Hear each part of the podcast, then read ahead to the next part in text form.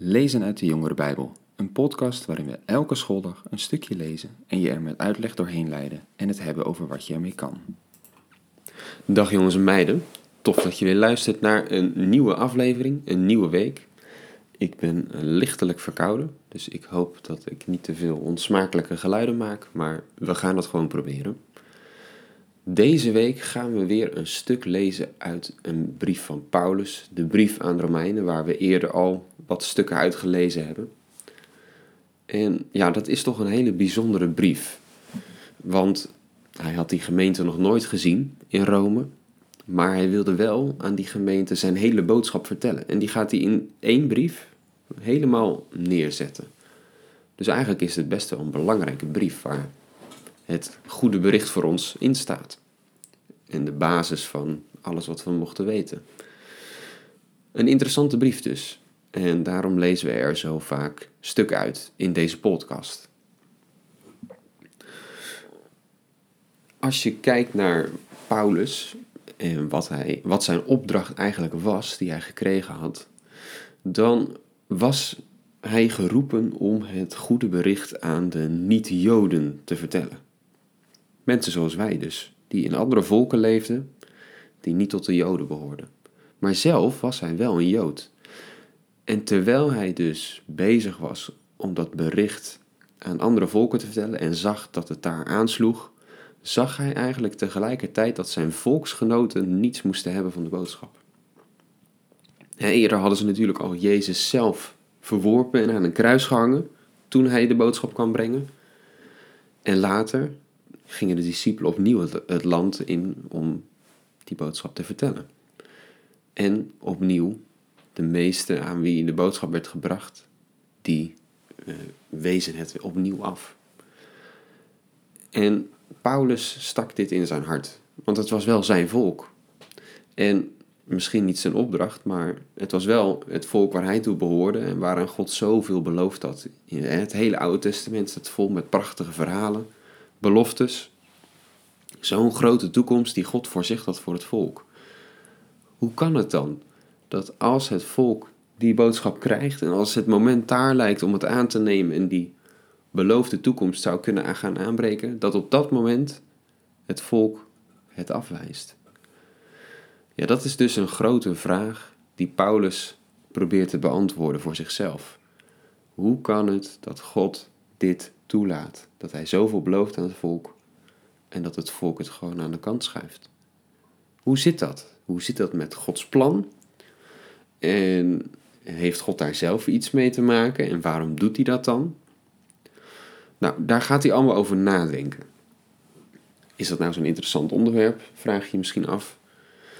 Maar ondertussen, terwijl we dit lezen over hoe God met zijn eigen volk omgaat, dat is best een belangrijk onderwerp, leren we eigenlijk ook een heleboel over God zelf, over Gods plan en hoe God handelt. En dat is wel degelijk belangrijk en interessant ook voor nu.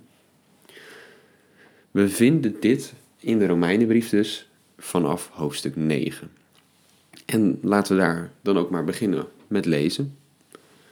Daar schrijft Paulus: Omdat ik één ben met Christus, spreek ik de waarheid. En mijn geweten, geleid door de Heilige Geest, is mijn getuige dat ik niet lieg.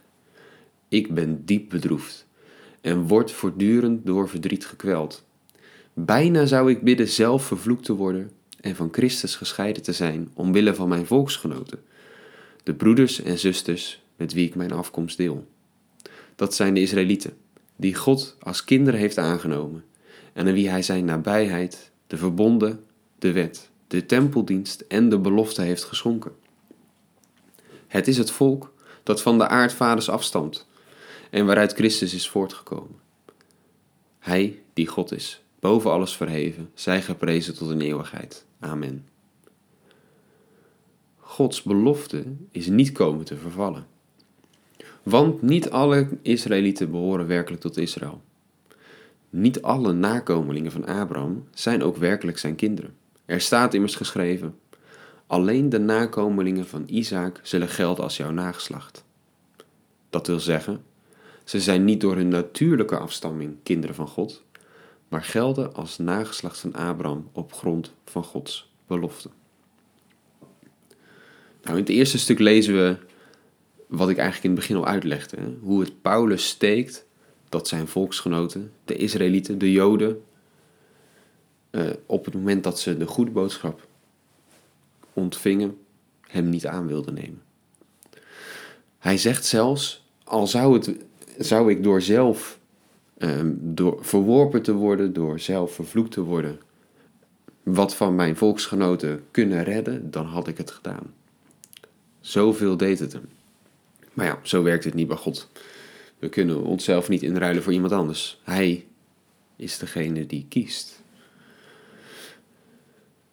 De logische vraag die zich dan voordoet is: als God zoveel beloofd heeft aan Israël en heeft gezegd dat het zijn volk zou zijn, dat hij dat allemaal zou herstellen, beloofd heeft dat er een koninkrijk op aarde zou aanbreken, allemaal beloften. En op het moment dat het zou kunnen gebeuren, dan mislukt het omdat Israël het afwijst. Ja, hoe zit het dan met Gods belofte? Heeft God dan een loze belofte gedaan? Komt daar niets van uit, omdat het volk het niet wil? Nou, Paulus die zegt hier al in een eerste antwoord: Gods belofte die geldt nog steeds. Maar niet helemaal zoals je misschien eerst zou denken als we naar de vraag kijken. Kijk, het is niet zo dat je er al bent, dat je al bij God hoort en onderdeel bent van die belofte. Simpelweg omdat je een nakomeling bent van Abraham. Simpelweg omdat je een Israëliet zou zijn. Zo werkt het niet.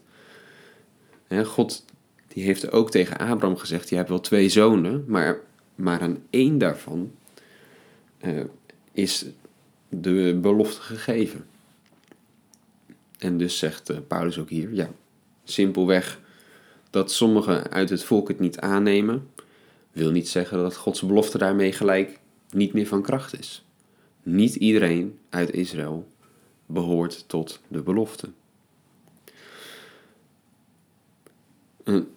Dat is eigenlijk een principe wat wij raar en moeilijk vinden. Want het komt er dus eigenlijk op neer dat de belofte alleen geldt voor degene aan wie God het geeft. God is het die mensen uitkiest. God is het die zijn belofte voor mensen bestemt.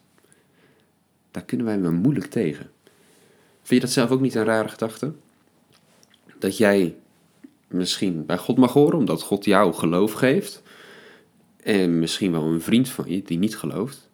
Die heeft niks verkeerds gedaan per se. Maar God heeft hem gewoon niet uitgekozen. Dat voelt heel oneerlijk. En dat is eigenlijk een vraag waar Paulus in de rest van dit hoofdstuk ook naar gaat kijken. Hoe zit het dan met God en met God die kiest en met God die andere mensen niet uitkiest en daarvoor lijkt te straffen? Is dat niet onrechtvaardig? Klopt dat wel? Nou, dat is dus waar we een groot gedeelte van hoofdstuk 9 naar gaan kijken en waar we dus komende dagen over gaan lezen. Dat is zeker de moeite waard. Maar hier de bevestiging die we mogen vasthouden en die eigenlijk ook voor alle beloftes aan ons geldt. Het is niet zo dat Gods beloftes in één keer niet meer zouden kunnen uitkomen omdat er een mens is die zegt: Nee, ik heb er geen zin in. Als God een belofte doet, dan gaat het uitkomen. En daar kunnen wij mensen niets aan veranderen. God is nou eenmaal God. En God, ja, die is zo groot, die kan daarvoor zorgen. Dus daar, daar mogen we allereerst vandaag uh, mee verder. En morgen gaan we verder lezen in hoofdstuk 9 en naar deze vragen kijken die dit stukje hebben opgeworpen.